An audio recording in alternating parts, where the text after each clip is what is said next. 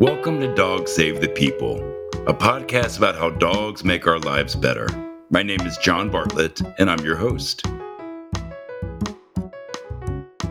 With Christmas time upon us, I wanted to share with you all again a story that I told a couple of years ago that connects to the holiday.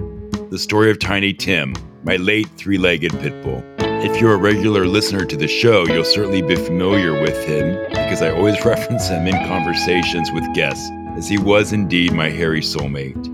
At this time of year, I always think of him and our time together, and I try to keep his legacy going through the Tiny Tim Rescue Fund, which I created in his honor to raise money for independent dog shelters and rescue groups across the U.S. I hope you enjoyed this episode and that you all have a happy holiday. Tiny Tim came into my life. I had just turned 40 I was looking to adopt my own dog. I was single at this point, looking for another small dog that I could travel with and a kind of dog that I knew. So I went out to North Shore Animal League. The minute I walked into the shelter, the first dog that I saw was a three legged pit bull mix. He and I locked eyes. That was it. He was the only dog that wasn't barking. The gentleman who was showing me the dog says this is the best dog in the in the shelter. He was a stray that had been hit by a car and his front leg was mangled. They amputated his front right leg on Christmas Eve. So they called him Tiny Tim, like the Dickens character. He was there for about four months before I came to meet him. He became the shelter favorite. So Tiny Tim and I met. I had to think about it a little bit, but really, like from the get go when we met, we were on the floor, rolling around. I did feel an immediate bond with him took me about a week to decide whether I was going to adopt him because I wasn't sure if I wanted such a big dog. But when I went to pick him up, he basically jumped into the back seat of my car. There's this idea of rescue dogs when they get adopted of having their freedom ride. When they are leaving the shelter, their faces are changed. And so that was Tiny Tim. When I brought him home to my apartment, I had bought him a bunch of toys. He grabbed the toys, threw them up in the air, caught them, and he knew he just knew that he was home.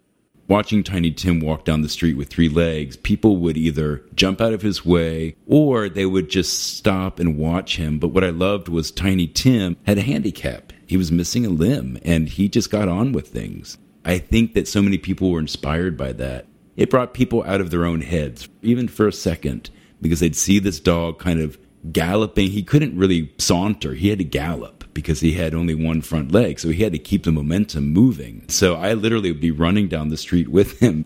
As children are, they have no filter. So they would say, What happened to your dog? Why is he missing a leg? What happened to him? So I would just tell the story and they'd be like, Oh, okay. And they would accept it and absorb it. Some adults, however, would be like, Why didn't you put him down? That was always a shocker for me. Like, he's not right. Why would you have a dog like this?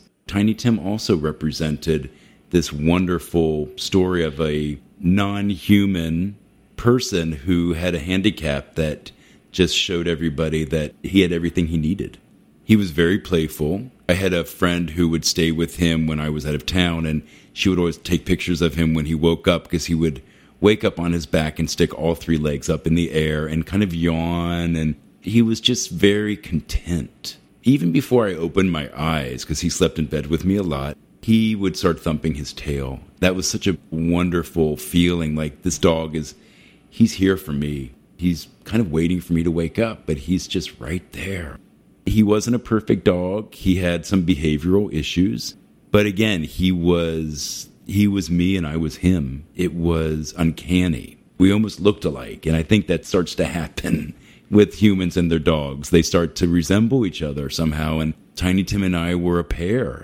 I had a store in the West Village in New York City. It was a small boutique, lived around the corner, and so Tiny Tim would come to the store with me every day, which was my dream to have a little store where I sold clothes and he could be with me all day because I hated to leave him at home. So he'd come with me to work, and a friend of mine was able to kind of capture Tiny Tim in a drawing that became sort of a silhouette drawing of a three legged dog. And he perfectly captured Tiny Tim's head and his three limbs.